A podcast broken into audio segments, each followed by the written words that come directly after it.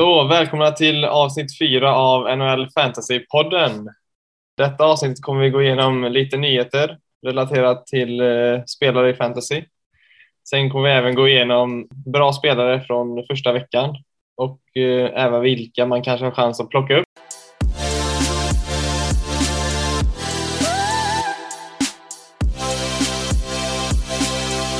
Hur tycker du att din vecka har gått? Din första vecka? Det har gått okej, okay, tycker jag ändå. Tradat lite, alltid kul, trots att man kanske inte borde det, men jag har inte kunnat hålla mig. Nej, det är lite jobbigt i början. Man vill verkligen vara där och rycka. Ja, så jag har bytt bort lite målvakter och förnyat min backsida lite kan man säga. Hur har det gått för dig då? Det har väl gått eh, lite sådär. Jag hade en eh, tuff gårdag där jag hade fel spelare på bänken. Så att det mm. gjorde ju att jag eh, till slut att eh, förlora min första vecka. Ja, Bennett med hattrick på bänken är inte jätteskoj. Nej, där trodde jag ju, han har ju varit rätt iskall i början så jag, ja, där trodde jag ju faktiskt att eh, Kyle Connor skulle prestera lite, men han gick ju minus 0,2. Samma med att jag hade Lafreniere på bänken som gav mig 17 poäng. Där jag hade ja, Connor och Eberle som jag trodde lite mer på. För jag trodde inte att eh, Lafreniere har ju varit rätt iskall i början. De första två matcherna. Så jag tänkte att han skulle fortsätta vara det. Men eh, det gjorde han inte. Han visade med eh, ett mål plus minus ett, två minuter och lite skott och tacklingar. Ja, jag är riktigt besviken på Helleback min första vecka här minus ett första matchen och sen endast fyra poäng i andra matchen. Men vi hoppas på att Winnipeg kan ta lite segrar framöver så ska det nog bli lite mer poäng. Ja, vi kan ju säga att vi spelar in detta söndag lunch så att vi har ju fortfarande en match mellan Ottawa och Dallas kvar. Men det kommer ju bli så i framtiden att eh, söndagsmatcherna kommer vi ju inte kunna ha med. Precis. Då, hin då hinner vi inte få ut avsnittet innan nästa vecka börjar.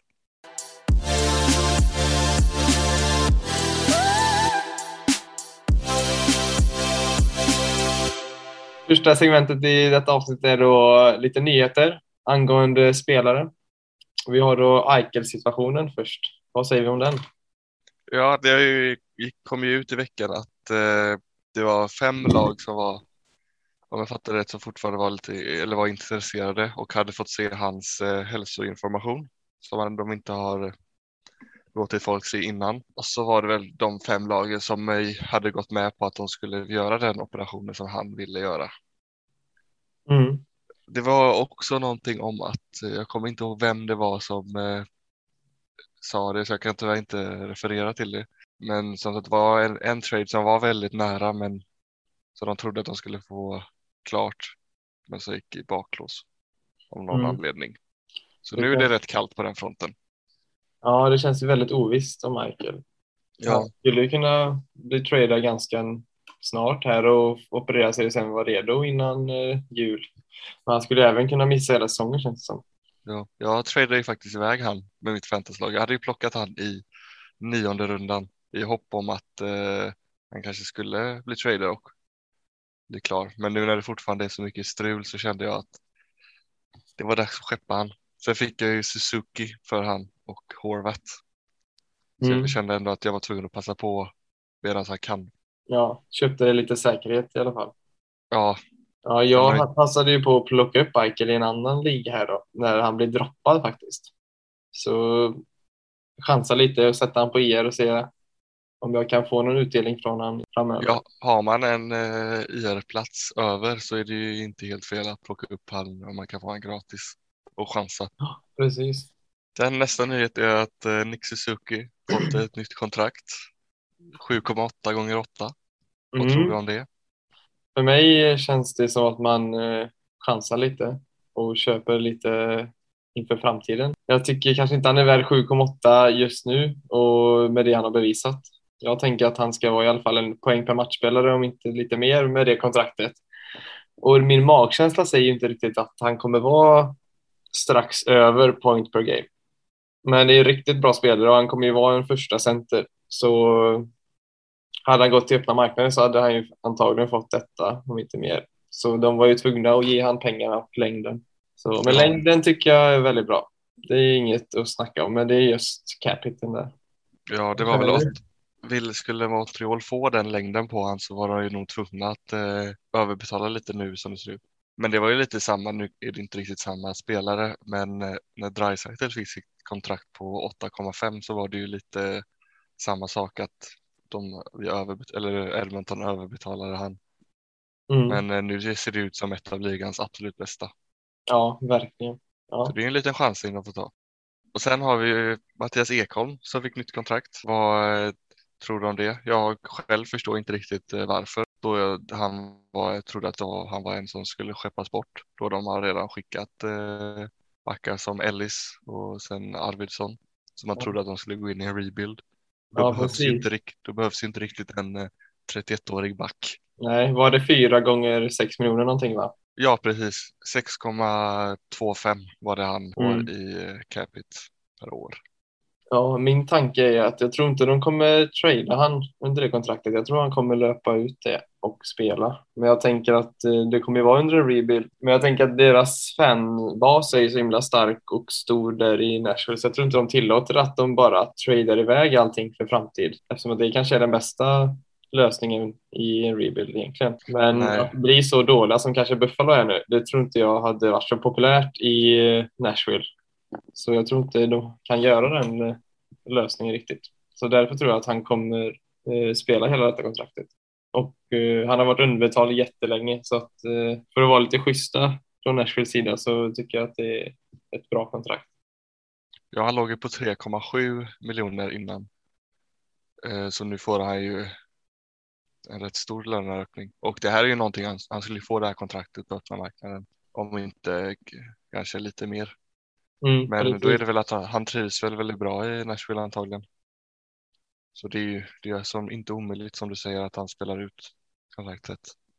Nej, han väljer nog säkerheten här också och att Ja. han trivs här.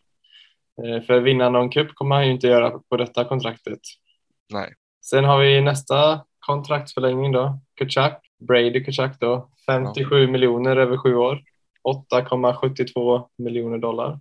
Din tanke? Han har väl inte riktigt eh, levt upp till det poängmässigt, men han verkar ju vara en väldigt bra ledare och väldigt, han gör mer än bara poäng. Så att det är Mm. väl eh, lite mer det de köper. De har, jag tycker ändå det är ett, lite rätt rimligt. Ja, ur ett fantasyperspektiv så tycker jag ändå kontraktet är väldigt bra. Men eh, det spelar ju inte verkligheten direkt. Men Nej. 8,72, det känns högt ändå. Men eh, jag tror de var tvungna att ge det. Annars så hade han nog inte, han hade nog vägrat eftersom att hans familj har visat tidigare, både pappan och brorsan, att de vägrar ju att komma överens. Och då hade han ju missat halva säsongen och det tror inte jag Ottawa hade varit så sugna på heller. Nej. En liten korrigering där, 8,2 är det han får i capit. Och den sista nyheten som är lite mer fantasy-relaterad är att Pacioretty blir borta i sex veckor. Ja, precis. Han eh, fick ett skott på sig, så är nu week to week, lower body. Det var ju tråkigt för de som var han eftersom att han startade riktigt bra. 2 plus 1 första matchen eh, och det gav ju 30,2 fantasypoäng i våran liga. Och sen 9,5 fantasypoäng i andra matchen. Och detta är ju framförallt för att han skjuter ju riktigt mycket. Ja, Men han- eh, han förväntas vara borta week to week, så att säga. Så kanske inte jätteallvarligt.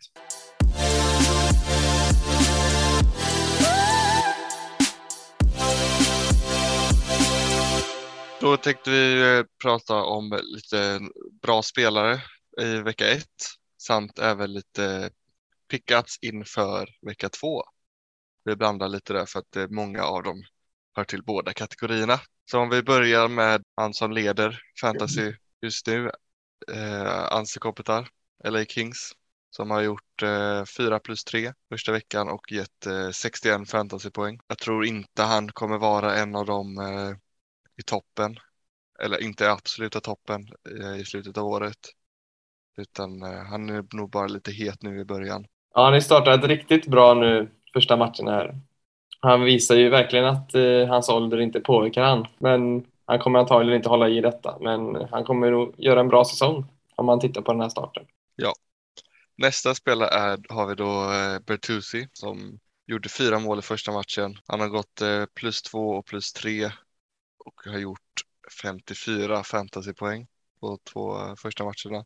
40 plus 14. Och fantasypoäng gäller då för våran liga som är standardinställningar. Ja, anledningen till att man nog inte ska hålla sig lite borta från den här, han här eh, under längre tid, kanske mer jobba med han som pickup för någon eh, match, är ju att eh, han inte är vaccinerad. Så han kommer inte få spela i Kanada. Mm, precis, och eh, nästa vecka så blir det endast två matcher för han då eftersom att han spelar eh, två matcher i Kanada också som han inte kommer kunna åka med till. Nej. Sen så ägs han ju av 44 procent så kanske inte jättelätt att plocka upp han i din liga. Nej, sen spelar han ju också i Detroit som troligtvis inte kommer vara, hålla det här. De gjorde ju sex mål mot Tampa i första matchen där han gjorde fyra av dem, men det ser vi inte. Vi ser inte riktigt att de är med och utmanar denna säsongen. Så Nej, att, eh, precis. det var nog bara väldigt mycket vilja första matchen. Sen har vi nästa som har överraskat lite, det är Björkstrand i Columbus. 2 plus 2 första matchen. Columbus som har startat väldigt bra och Björkstrand har hängt med på det tåget och bidragit. Eh, han ägs ju av 62 procent så han kommer antagligen inte gå att plocka upp för de flesta. Men eh, en liten överraskning första veckan i alla fall. Ja, verkligen. Men eh, han är också någon sån som kanske inte riktigt kommer hålla i längden heller. Men eh, han har gjort en bra, han gjort en bra första vecka och det, då är han ju värd att nämnas. Sen har vi nästa spelare då, Jeff Carter, 47 procent ägd. Detta ser jag som en eh, liten pickup-spelare för, eh, för tillfället i alla fall. Han har gjort 42 fantasypoäng nu på tre matcher. 1 plus 3 mål och assist. Han eh, skjuter väldigt mycket och nu när Crosby Malkin är borta så får han ju spela väldigt mycket och han får väldigt mycket förtroende. Det som kan vara att tänka på tills nästa vecka är att de möter Dallas, Toronto och Tampa Bay. Vilket kan vara lite tufft, men eh, annars en bra pickup-spelare en bit Ja. framöver. Precis. Nästa spelare vi har är eh, Jesse Puljärvi som eh, spelar eh, i, eh, han har spelat första line och första PP nu senaste matchen med eh, Edmonton. Eh, han började, första matchen spelade han i andra line. Han har gjort eh, 13 plus eh, 22 fantasypoäng, 2 plus 2 på två matcher. Så han är ju någon man kan eh, tänka sig att eh, ta in eftersom han antingen kommer spela med McDavid eller Dreisaitl. För det är ju han och Hyman som har bytt plats lite. Hyman började med McDavid. Sen eh, bytte de.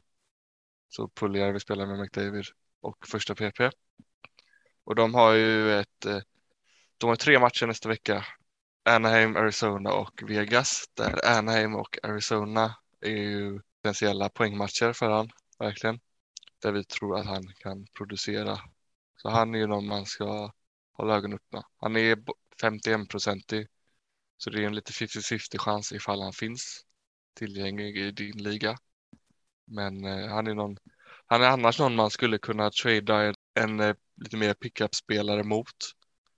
Det är nog folk, han är ju runt en vara en pickup-spelare så har man någon som man tar in som är lite het så skulle man nog kunna trada han mot han. Och det är ju nog alltid jag tror att eh, han kommer hålla rätt bra i längden. Han är perfekt att ha som eh, ha på bänken men att eh, sätta in när det här behövs.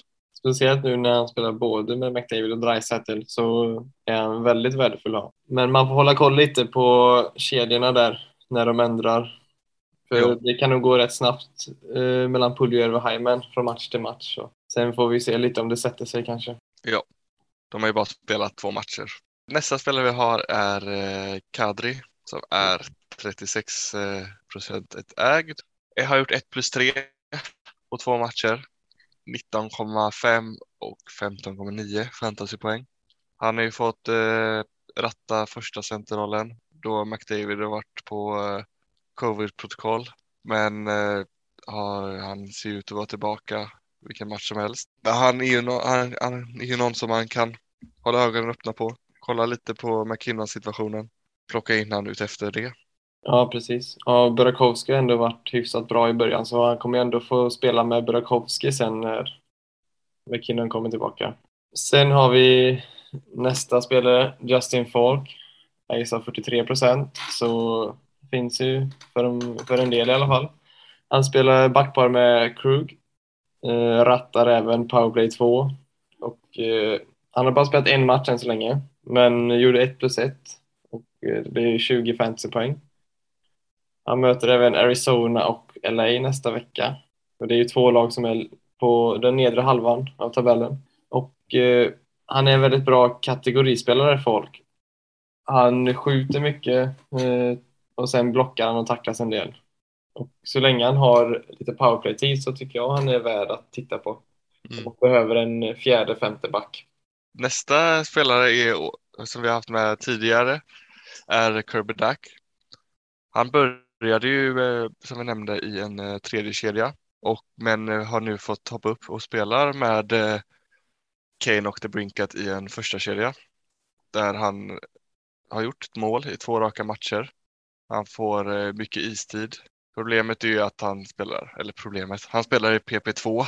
Det kanske inte är det bästa, men det är fortfarande powerplay-tid.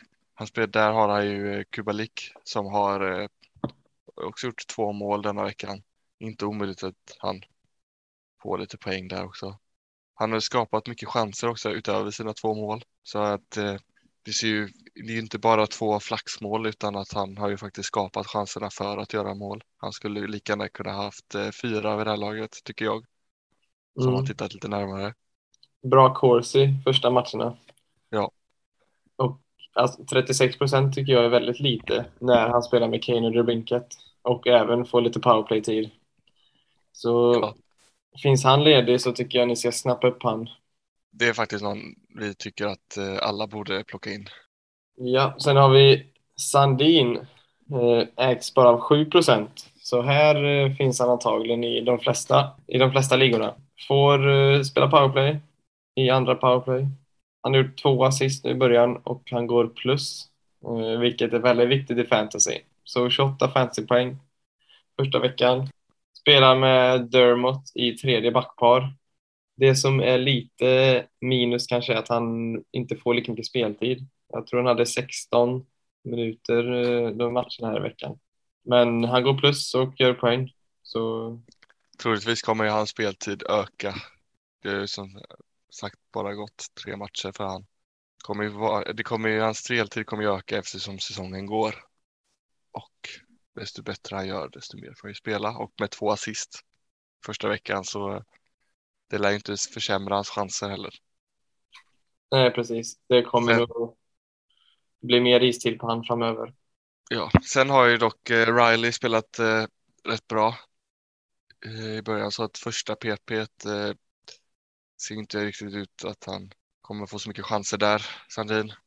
Ja, för, en pickup, för att ha honom som en pickup-spelare och ta in honom när han är het så är powerplay 2 ändå okej okay, tycker jag. Det finns ju inte så många backar ute att plocka in och ha han som eh, femte back. Kan ju absolut vara bra. Om vi går vidare till en annan eh, Toronto-kille som vi hade med inför vecka ett så är det ju eh, Bunting som bara ägs av 10 procent men som nu spelar i en eh, andra line med Kerfoot och eh, Nylander och gjort 1 plus 1 på tre matcher, 31 fantasypoäng. De spelar i PP2. Han kommer ju antagligen få spela med eh, en bättre center sen när Matthews kommer tillbaka. Om de sätter Matthews eller Tavares i den kedjan. Det beror ju lite på. Troligtvis blir det Tavares. Ja, antagligen kommer ju Tavares komma in där eftersom att han och Nylander har spelat mycket tidigare. Ja. Så det kommer ju bara ge Bunting ännu mer uppsida i fantasy. Det var lite som vi prediktade förra veckan, att han skulle vandra upp i kedjorna och bli en topp sexa. I alla fall få testa topp sex. Så, och han har ju visat att han kan leverera både poäng och fantasypoäng. Och 10 procent ägs han av, vilket eh, betyder att de flesta som lyssnar på detta kommer kunna plocka upp honom inför nästa vecka. Den sista spelaren vi har eh, tagit med är en back, svensk back, Gustav Forsling, som bara ägs av 4 procent.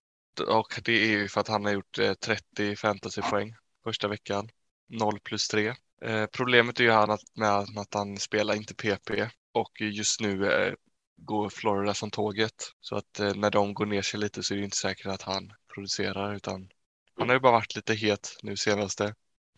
Men det kan ju vara en bra fjärde femte back för tillfället. Och eh, om man tittar på deras spelschema nästa vecka så är det ju Tampa, Colorado och Philadelphia, vilket är, det är tuffa matcher. Så att han kanske inte är den du ska titta efter först. Men behöver man en back så kan man ju absolut chansa nu då han är het just nu. Ja, precis. Jag tror inte att han kommer hålla det här över säsongen. Men han kommer ju vara en bra femteback skulle jag säga.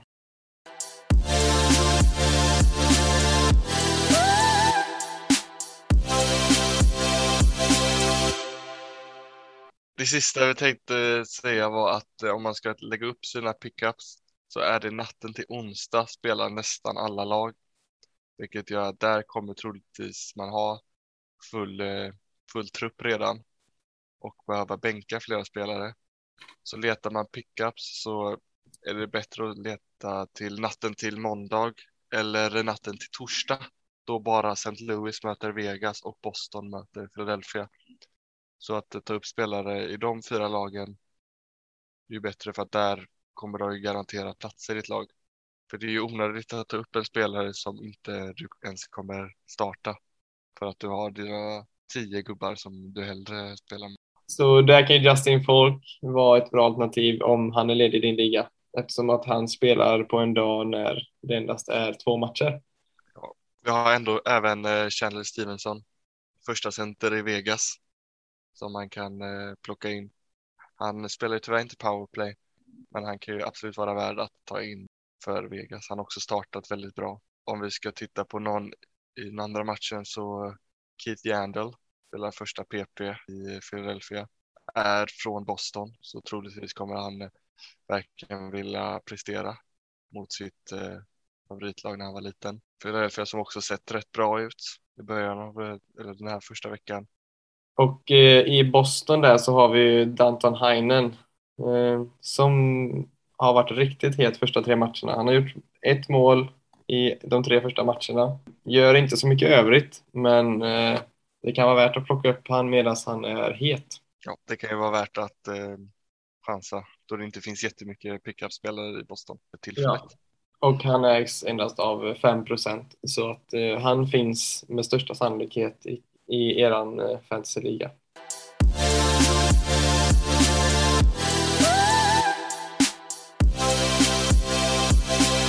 Det var det fjärde avsnittet av NHL Fantasypodden. Där vi har gått igenom första veckan och lite inför vecka två. Vad har du för känsla inför vecka två? Jag har lite S i rocken, men då känner jag här. Och eh, jag tror jag hämtar hem en vinst första veckan, vilket känns riktigt bra. Eh, sen hoppas vi bara på att Winnipeg kommer igång. Så Helleback kan hämta in lite vinster till mig. Hur känns det själv inför nästa vecka? Ja, det känns bra. Jag, eh, det ser lite tufft ut för mig denna veckan. Jag håller på och eh, försöker leta lite spelare att ta upp nu precis inför sista matchen. För att, men jag ligger under med 20 poäng på grund av mina stora misstag jag gjorde. Eller misstag, det var, oh, jag skulle säga att jag skulle gjort om samma sak igen om jag fick chansen. Men det är lite segt att starta säsongen med en torsk. Titta framåt så ser det ändå ljust ut. Jag tycker att eh, mina gubbar inte riktigt kommit igång med eh, till exempel Kyle Connor som jag tycker eh, borde leverera lite mer. Jag sitter ju även på nu Suzuki och Foley och Montreal har ju inte alls börjat starkt, tre torsk. De har inte gjort någonting än. Nej, så jag har lite, lite mer sparkapital i de två. Ja. Ja, och sen så är ju säsongen Annars tycker väldigt jag... mycket längre än förra året också. Ja, man ska ja. inte ta för, det är en lång säsong. Man ska inte dra för många slutsatser för eh, första veckan. Det är mycket som ser eh, konstigt ut först i början. Saker och ting har inte riktigt satt sig för lagen. Och... Precis, man får ha lite tålamod trots att man är sugen på att skicka spelare höger vänster direkt. Men det var det eh, fjärde avsnittet. Tack för att ni har lyssnat så hörs vi igen nästa vecka. Jajamän, hej då!